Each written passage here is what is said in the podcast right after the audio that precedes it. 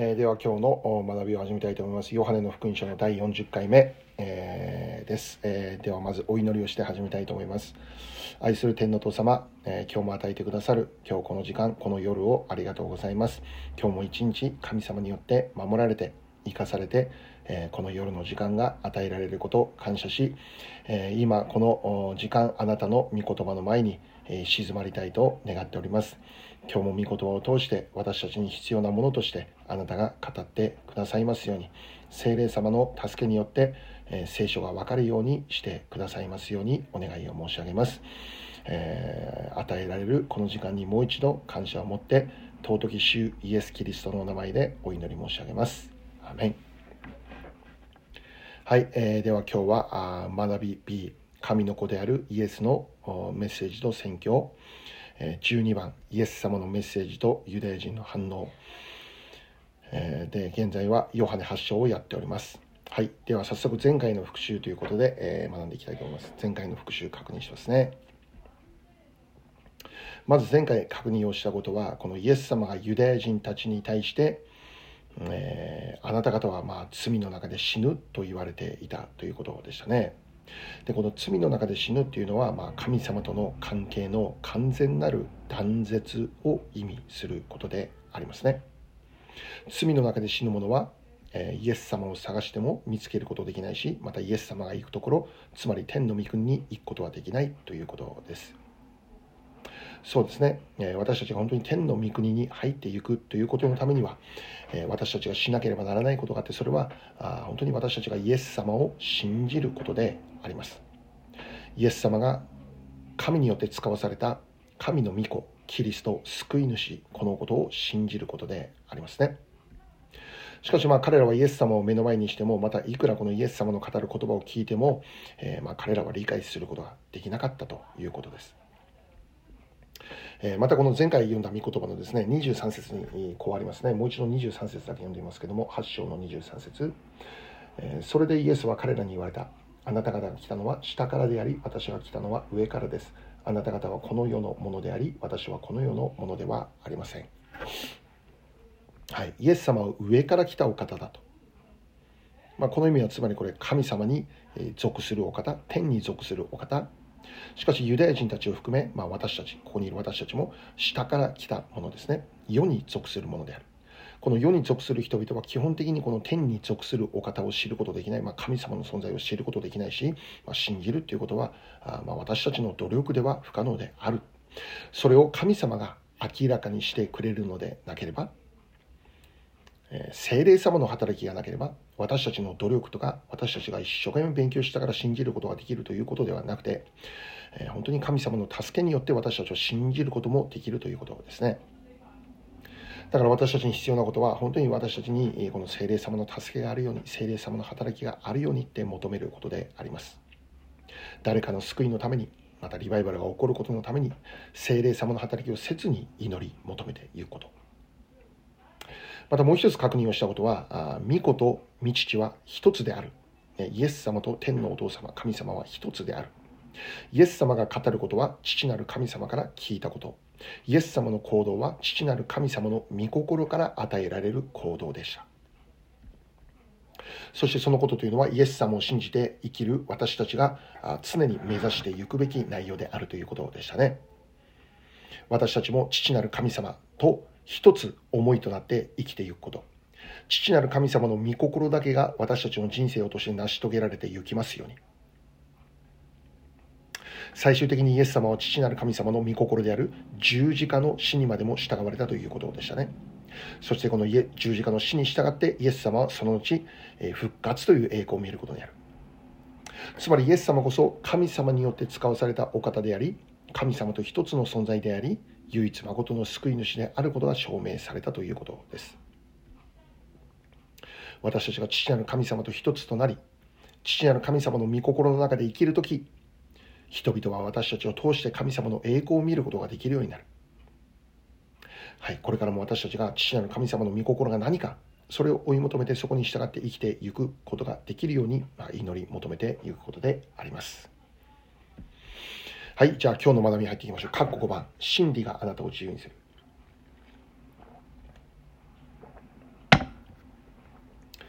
ヨハネの8章の31節から38節までを読みたいと思います。ヨハネの福音書の8章31節から38節までを読んで読んでいきますね。そこでイエスはその信じたユダヤ人たちに言われた。もしあなた方が私の言葉にとどまるなら、あなた方は本当に私の弟子です。そしてあなた方は真理を知り、真理はあなた方を自由にします。彼らはイエスに答えた。私たちはアブラハムの子孫であって、決して誰の奴隷になったこともありません。あなたはどうしてあなた方は自由になると言われるのですか？イエスは彼らに答えられた。誠に誠にあなた方に告げます。罪を行っている者は皆、罪の奴隷です。奴隷はいつまでも家にいるのではありません。しかし息子はいつまでもいます。ですからもし子があなた方を自由にするなら、あなた方は本当に自由なのです。私はあなた方がアブラハムの子孫であることを知っています。しかしあなた方は私を殺そうとしています。私の言葉があなた方のうちに入っていないからです。私は父のもとで見たことを話しています。ところがあなた方はあなた方の父から示されたことを行うのです。はい。過去5番、真理があなたを自由にする。まず、この前回の御言葉の最後の部分、30節を見ればですね、こう書かれてあるわけですね。えイエスがこれらのことを話しておられると、多くの者がイエスを信じた。多くの者がイエスを信じた。イエス様が話されている、まあ、今までこのずっと語られてきたこのカリオの祭りの中で、その宮の中で、神殿の中で、イエス様が語られていたメッセージがあって、そのメッセージを聞いて多くの人々がイエス様を信じたということなんですね。で、今日の御言葉、聖書を見れば、イエス様の言葉を聞いて信じた人々に対して、え、まあ、イエス様があいろいろ語られるということですね。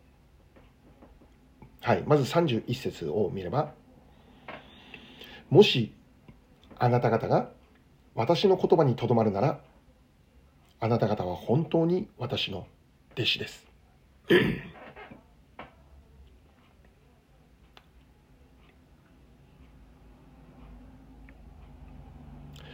まずここで私たちが注目したいことは何かということですけど、イエス様を信じるとはどういうことであるのか。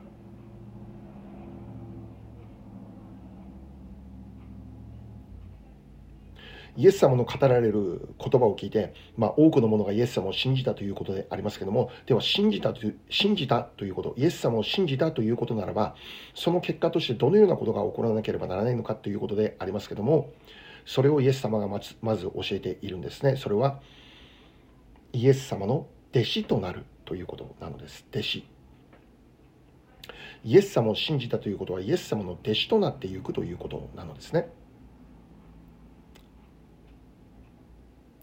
そしてこの私たちが弟子となって生きていくことのためには、イエス様の語られる御言葉にとどまらなければならないと教えているわけです。イエス様の語られる御言葉にとどまらなければならない。もしあなた方が私の言葉にとどまるなら、あなた方は本当に私の弟子です。はい。イエス様を信じる人というのは、イエス様の語られるこの御言葉の中にとどまって生きる人であります。そしてイエス様の御言葉にとどまる人がやがてイエス様の弟子として成長をしていくことができるということですね。まあ、一般一般的な世界においてもこの師匠がいてまたその弟子がいるということですね。まあ、弟子が日に日にえー、訓練して鍛錬して師匠のレベルに近づいていくということを意味するわけですね。日々鍛錬しながら師匠である方からたくさんのことを学びながら、えー、日に日に、えー、師匠の姿へと成長していく同じレベルまで成長していくはい、私たちがイエス様を信じたということはそういうことであります。死である、私たちの死である。イエス様に日に日に近づいていくことができるように、イエス様が生きたように。私たちも生きていくことができるように、日に日にその場所へと近づいていくことができるように、はい、そのために必要なことは何かというと、イエス様の語られる御言葉にとどまるということですね。とどまるというのはまあ別の言葉で黙想するとも言えるでしょうね。黙想する。イエス様が語られた御言葉を何度も繰り返して読んで噛みしめるように黙想する。そしてそこで語られている御言葉に実際に我らが従って生きていくということですね。従って生きていく。それがすなわちイエス様を信じる者としての生き方でありイエス様の弟子としての生き方であるということなのです。私たちがこの世を生きる限りにおいていつもこの目標を置いて生きていくということですね。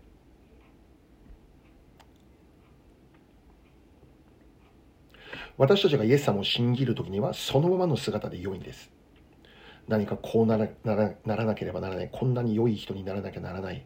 ここまでのレベルの人間に人間人間に達しなきゃならないそうではないんですねそのままの姿でイエス様を信じれば私たちは救いを受けることができるしかしイエス様を信じたということならばその人はその後イエス様の弟子として日に日に成長していくことが求められていくということですねはい。聖書一つ読みますね。ヘブルの6章1節というところを読みたいと思います。ヘブルの6章1節というところにこのような言葉が書かれてありますね。ヘブル6章1節。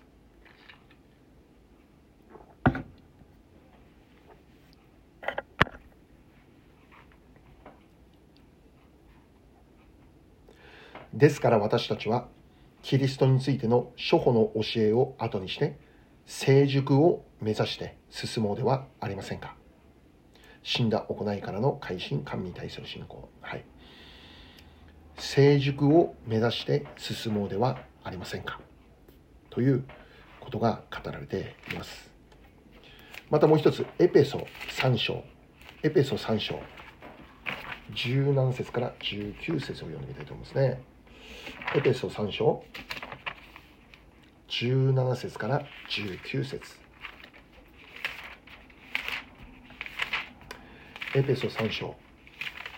17節から19節。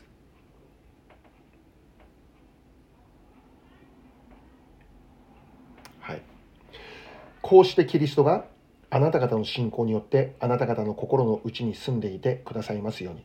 また愛に根ざし愛に基礎を置いているあなた方が全ての生徒と共にその広さ長さ高さ深さがどれほどであるかを理解する力を持つようになり人知をはるかに超えたキリストの愛を知ることができますように。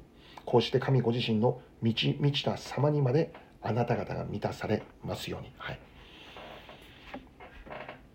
神様の愛というものは本当に私たちが考える以上に広くて長くて高くて深いものだ。人知をはるかに超えている。私たちが考えることができるそのレベルをはるかに超えたキリストの愛を知ることができるように。そのためには私たちがこの成長していくということが大切なわけですね。私たちが御言葉に満たされて生きる。御言葉の中で生きる。御言葉にとどまって生きていく。キリストの弟子として成長させてください。という祈りはクリスチャンとして生きる人々にとって本当にとても重要な祈りの題目の一つでありますね。はい、もう一つ御言葉を読んでみたいんですけど、第2ヨハネ、第2ヨハネの手紙、ヨハネの手紙の第2ですね。ヨハネの今はヨハネの福音書ですけども、福音書ではなくて手紙の方、ヨハネの手紙の第2の9節ヨハネの手紙第2の9節。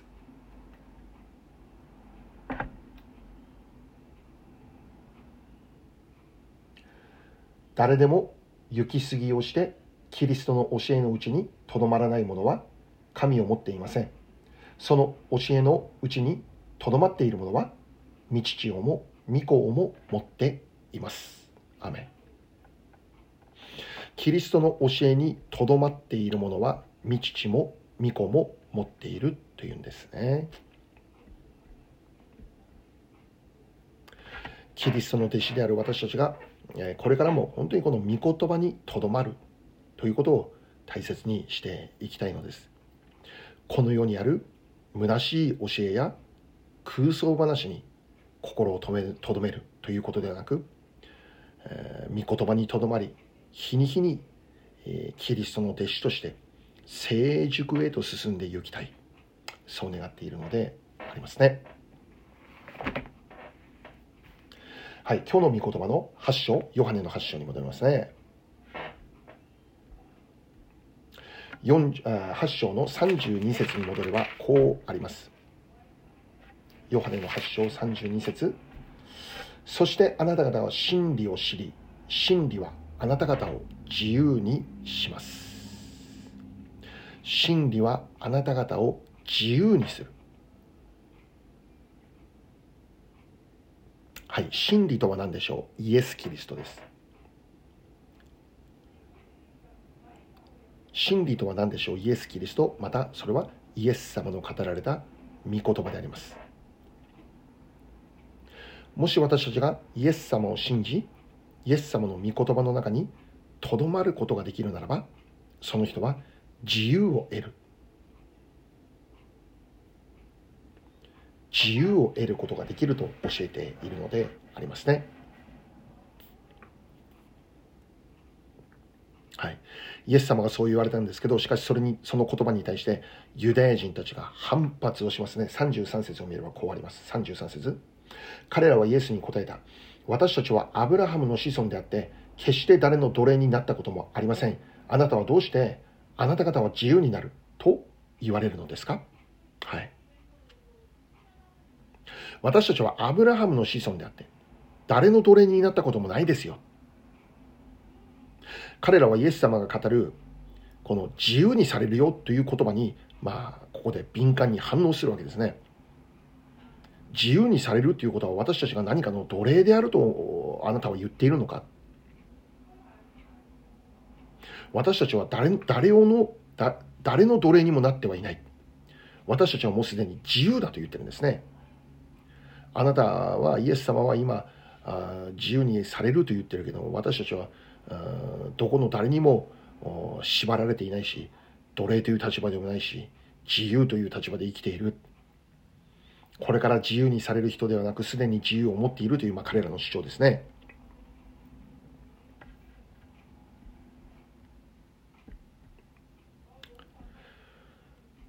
で確かに彼らはアブラハムの子孫である、ね、ユダヤ人の祖先。アブラハム。アブラハムの子孫であるユダヤ人として生きていたんですね。で、彼らが考えていたことは、自分たちこそがアブラハムの子孫であるがゆえに、自分たちはすでに自由を得ていると言っているんです。つまり、救われていると言ってるんですね。アブラハムの子孫である、まあ、つまりユダヤ人である私たちこそ、神の救いに預かっているものであり、自分たちはもう何者にも縛られてはいない、どんなものにも奴隷として仕えていることではないということなんですね。一つ聖書を読みましょう。ローマの4章3節ローマの4章3節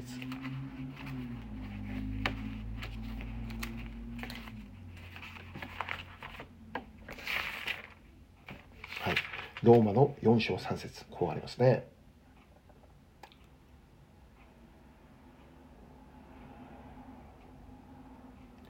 ローマ人への手紙4章の3節聖書は何と言っていますか？それでアブラハムは神を信じた。それが彼の義とみなされたとあります。アブラハムは神を信じた。それが彼の義とみなされた。アブラハムが神を信じた。そしてそのアブラハムが信じたその信仰がアブラハムを義としたということですね。神様を信じたアブラハムは義と認められている。そしてそれはアブラハムの子孫として生きるユダヤ人たち、私たちにも与えられている特権なんだというふうに彼らは考えていたんです。私たちはもうすでにアブラハムの子孫、その意味は自由だと、救われていると、まあ、彼らはそう語る語るわけなんですね。はい、今日の御言葉に戻って34節を見ると読んでますね。34節イエスは彼らに答えられた。誠に誠にあなた方に告げます。罪を行っている者は皆罪の奴隷です。はい。ここでは彼らが、えー、本当に自由にならなきゃならない理由についてイエス様が明確に語っているんですね。それはあなた方が罪人だからだということなんです。罪人である。つまり罪の奴隷であると言ってるんです。で、このあなたが罪の奴隷であるということならば、その人はそこから自由を得なきゃならないんだよ。罪の奴隷という状態から解放されて自由を得る必要があるよ。イエス様がそう言っているわけなんですね。ユダヤ人たちは自分たちは自由だと考えていたんだけども、実はそうではなく、彼らも本当に罪というものの奴隷、罪というものの下で奴隷となっていたということなんですね。はい、今日の御言葉35節、36節、35節、36節。奴隷はいつまでも家にいるのではありません。しかし息子はいつまでもいます。ですからもし子があなた方を自由にするなら、あなた方は本当に自由なのです。はい。子というのはイエス様ですね。特に36節、イエス様こそがあなた方を本当の意味で自由にすることができると教えてる。で、この自由というのは何からの自由か？罪からの自由。罪からの解放。罪からの救いでありますね。はい、ここで少しとどまって考えたいのでありますけど、私たちもイエス様を信じていなかった時には実は罪の奴隷という状態で生きていたということなんですね。罪の奴隷という状態にいた。もしかしたらその時には、そのイエス様を信じていなかったその時には私たちはそんなこと気づいていなかったと思うんです。多くの場合、自分が罪の奴隷状態にあるなんていうこと、そんなことを意識しながら生きているという人いないと思うんですね。まあ、私もそうでした。イエス様を知らない時の自分が罪の奴隷という状態の中で生きている、そんな意識は全くなかったんですよね。しかしそのような私がイエス様を信じることによって、もっと言えばこの聖書の御言葉が私の中に入ってくることによって、ああ、そうだったんだなって、自分がいかに罪深い人間であったんだ、あったのかということに気づくですね。聖書を知れば知るほど、イエス様への信仰が深まれば深まるほど、自分がいかにこの罪の奴隷という、そういう状態にあったのかということが分かってくるということです。まあ、具体的には、もう感謝のわからない人間であった。ね、自分さえ良ければ、そういう考えの中で生きていた人間だった。自己中心的な人間であった。目に見える欲望だけをひたすら追い求めるような人生であった。しかしそのようないろいろな罪の種類はあったあったのでありますけども何よりも大きな罪というのは神様を神様とせずに生きていることであった。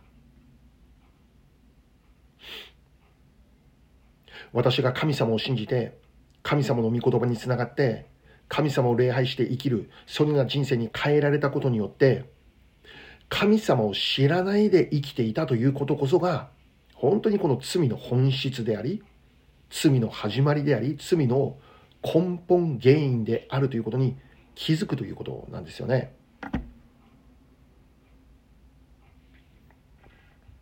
そうなんです。この神様に背を向けて生きていること自体がもうすでに罪の奴隷という状態にあったということなんですね。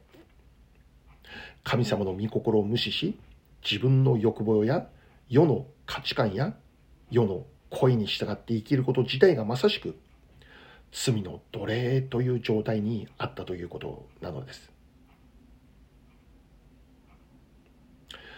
しかしそのような罪の奴隷という状態にいた者がイエス様を信じる信仰によって罪の奴隷という状態から解放されたんです。イエス様を信じる信仰によって罪の奴隷という状態から解放された。罪の奴隷という状態から自由が与えられた。もはや罪に縛られて生きることではなく世の価値観とか肉の欲にとらわれて生きることではなくイエス様を信じることによって私たちに与えられるものは御霊の実愛喜び平安の中で生きることができるようになった。感謝が与えられる。喜びがあふれてくる。唇からは賛美があふれてくる。全く新しい人生を生きることができるようになったということですよね。第2コリント5章17節読んでみましょう。第2コリント5章17節。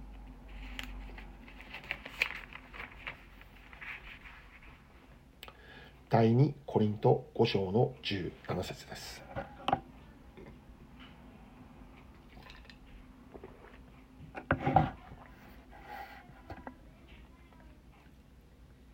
誰でもキリストのうちにあるならその人は新しく作られたものです。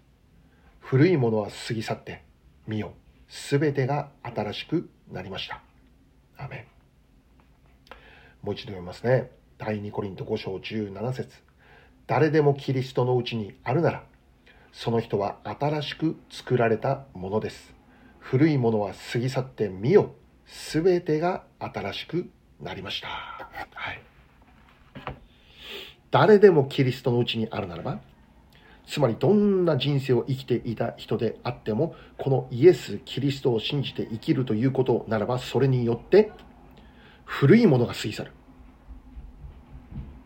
古いものというのは、罪の奴隷という状態で生きていた、その古い自分は過ぎ去った。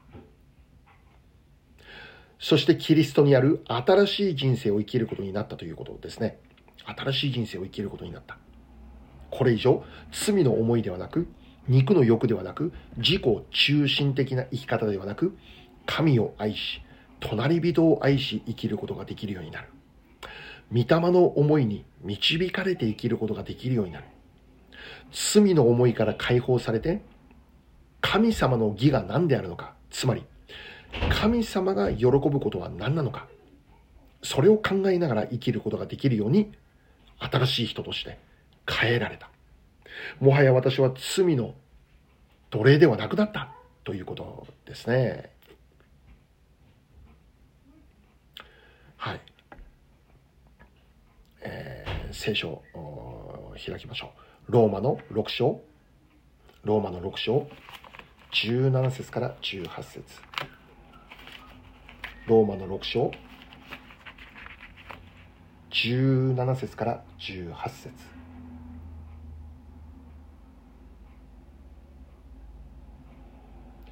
ローマの6章17節から18節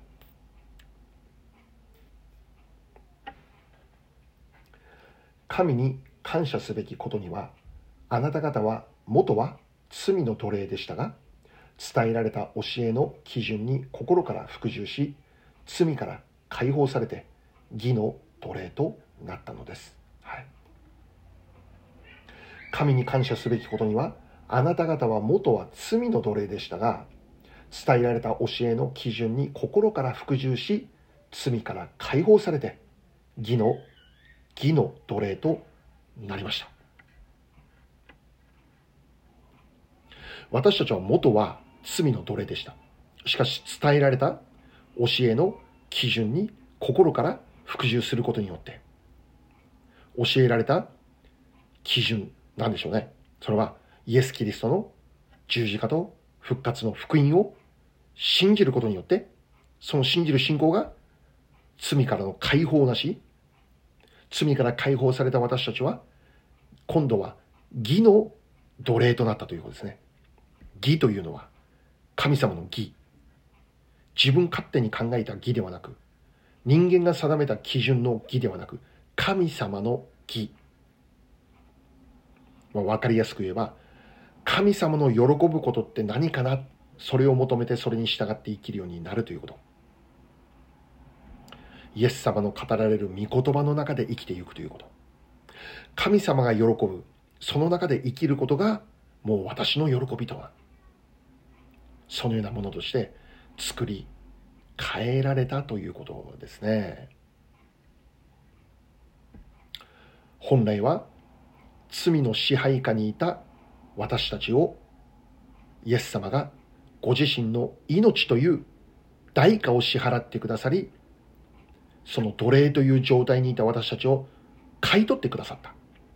それゆえにイエス様を信じる私たちは罪の奴隷という状態から解放されて今度は義の奴隷という立場に移されるということなんです。第1コリント6章の20節。第1コリント6章の20節。第1コリント6章の20節。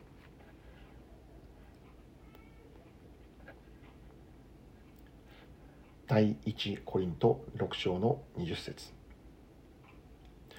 あなた方は代価を払って買い取られたのですですから自分の体を持って神の栄光を表しなさい。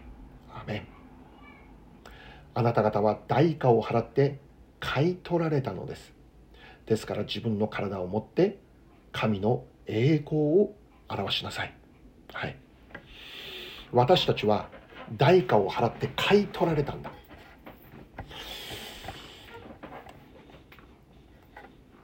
罪の奴隷という立場にいた私たちをイエス様がご自分の命という代価を払ってくださり私たちを買い取ってくださったんです。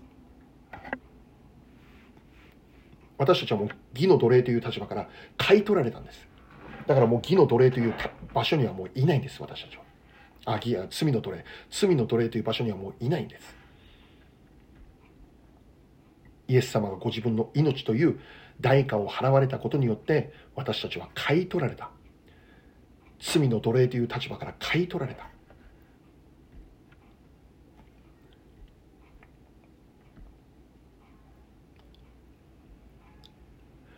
何か欲しい車があればそのために必要な代価を私たちが払えばその車は私たちのものになる。イエス様がご自身の命をもって、えー、私たちを買い取ってくださった。だから私たちはもう罪の奴隷という立場にはいない。イエス様を信じる義の奴隷。罪の奴隷から完全に解放されて義の奴隷とされた。神様の栄光のために生きる者としてもうその立場が完全に変えられた。新しくされた。イエス様の弟子となって生きる。これが私たちの生涯の目標となっていくということですね。はい、ヨハネの、えー、今日の御言葉8章の、えー、36節。今日の御言葉に戻りまして8章の36節。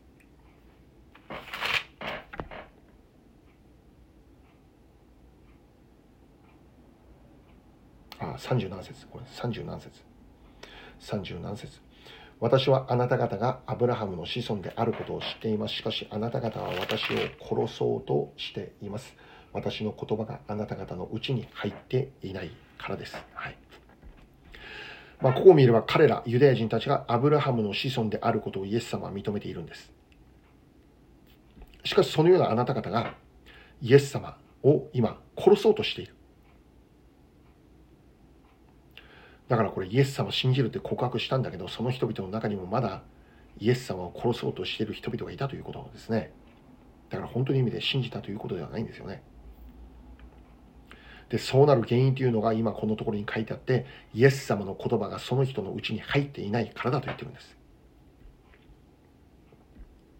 イエス様を信じたという人であっても、イエス様の御言葉がその人のうちに、内側に入っていないということならば、いくらでも罪の道を歩くことは可能となってしまうということですね。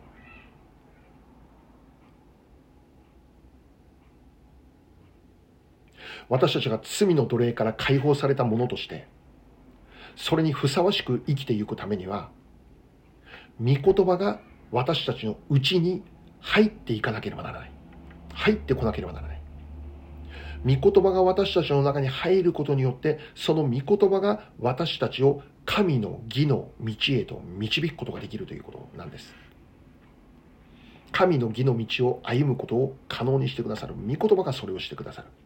はい。いくつか聖書を確認しましょう。詩篇の37編31節詩篇の37編31節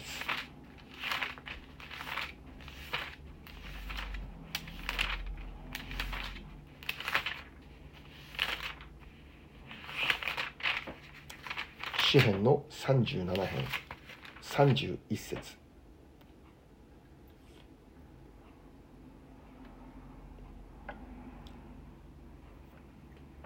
はい読みますね。心に神の見教えがあり彼の歩みはよろけない。心に神の見教えがあり彼の歩みはよろけな、い、その人の内側に神様の見教え、御言葉があるならば、その人の歩みはよろけない。揺るがない。神の道をまっすぐに歩むことができるということですね。再び罪の奴隷となるようなそんな歩みはしないということです。またもう一つ、詩編119編。詩編119編。11節詩編119編11節。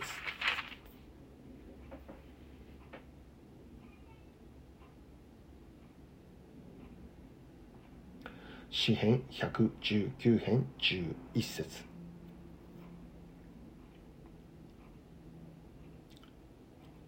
あなたに罪を犯さないため私はあなたの言葉を心に蓄えました、はい、あなたに罪を犯さないため私はあなたの言葉を心に蓄えました。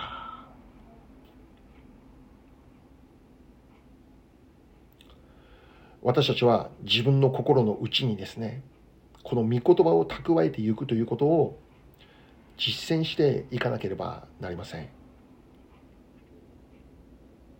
そのためには私たちが時間のあることに御言葉に触れていくことですね。いやそのための時間を私たちの心に御言葉を入れていくその時間というものをしっかりと区別していかなければならない。私たち人間が生きるために朝昼晩ご飯を食べるその時間は何があっても私たちは性別区別すると思うんですけど御言葉を私たちの中に入れるための時間というものをしっかりと私たちが区別する。御言葉をたくさん蓄えてください。御言葉をたくさん食べてください。それが私たちを霊的に健康な人として作り上げてゆく。霊的に健康な人生を与えてくれる。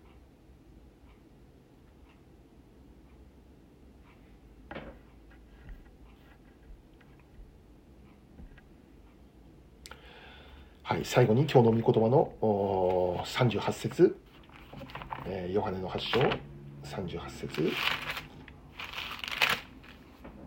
私は父のもとで見たことを話しています。ところがあなた方はあなた方の父から示されたことを行うのです。はい、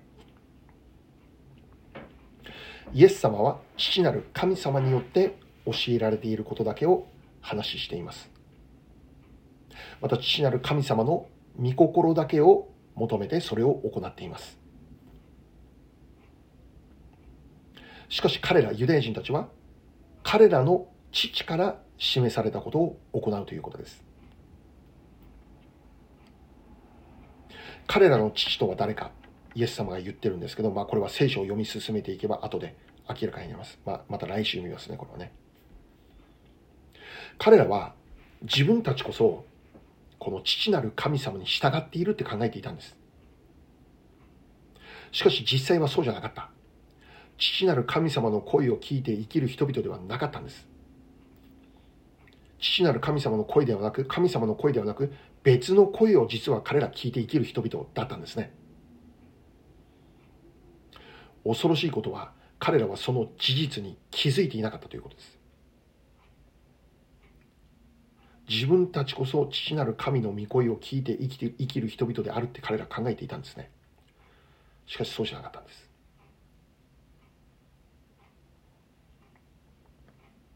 それがイエス様を殺そうとしている。そこから分かるわけですよね。本当に父なる神様の声を聞いて生きる人であるならばそういうことには絶対にならない。イエス様を受け入れることができるしイエス様と一緒に生きることができる。はいもし私たちがイエス様を信じるものであったとしても父なる神様の御声を聞いて生きるのでなければ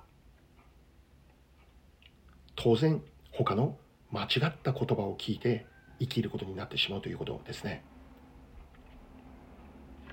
私たちが知っていることはこの世の中には私たちの耳に聞きやすくて楽しくなるような嬉しくなるような納得できるようなそういう声が満ち溢れているということなんです。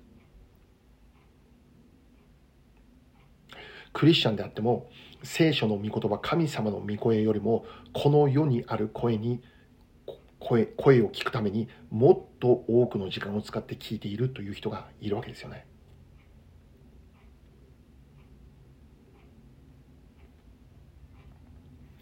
最後に私たちが知るべき重要なことはサタンはサタンの姿形を持って私たちに近づいてくることではないということです。サタンはサタンのように近づいてくるんじゃないんです。サタンが聖書に書いてある。エヴァに近づいた時最初の人間アダムとエヴァエヴァに近づいた時サタンは蛇の形姿を持って近づいてきたということなんですよね。蛇の形姿を持って近づいてきたんです。で、聖書にはこの蛇について、このように語られていたんですね。主が作られたあらゆる野の獣のうちで、蛇が一番狡猾であった。サタンは蛇の姿を持ってこうちあのアダムとエヴァに近づいてきたあこのエヴァに近づいてきたんだけどで聖書が教えるのは蛇が一番野の獣のうちで狡猾であった狡猾というのは賢そうであった。賢そうである。だからサタンは一見賢そうに見える姿で近づいてきたということですね。私は嘘です、偽りですという、誰もがわかる形姿で近づいてきたんじゃない。しかし、その賢さの正体は偽物であった。一瞬見ただけではわかんないんです。アダムとエバはサタンの狡猾な策略に見事にやられてしまって罪を犯してしまって人は死ぬ存在となってしまった。はい。私たちにとって聖書よりも大事なものはありません。聖書以上に緊急で聞かなければならない言葉は他にありません。私たちは普段の生活の中で神様の声を聖書の御言葉を通してどれほど聞くことができているでしょうか。イエス様を信じてイエス様の弟子となって生きる私たちはこれからも神様の声をしっかり聞くということ。だからこの聖書の御言葉にとどまる。それによって日々成長が与えられそして日に日に神様の栄光を表す器として整えられていくようにということであります。はい、今日はここまでお祈りいたしましょう。愛する天皇と様、えー、今日も与えてくださいます。あ一つ一つ御言葉を心から感謝いたします。私たちが普段の生活の中でどのような声を聞き、どのような言葉に心を留め生きていたでしょうか。聖書の御言葉、神様の御声を聞く以上に緊急で大切なことはないことを今教えてくださることを心から感謝いたします。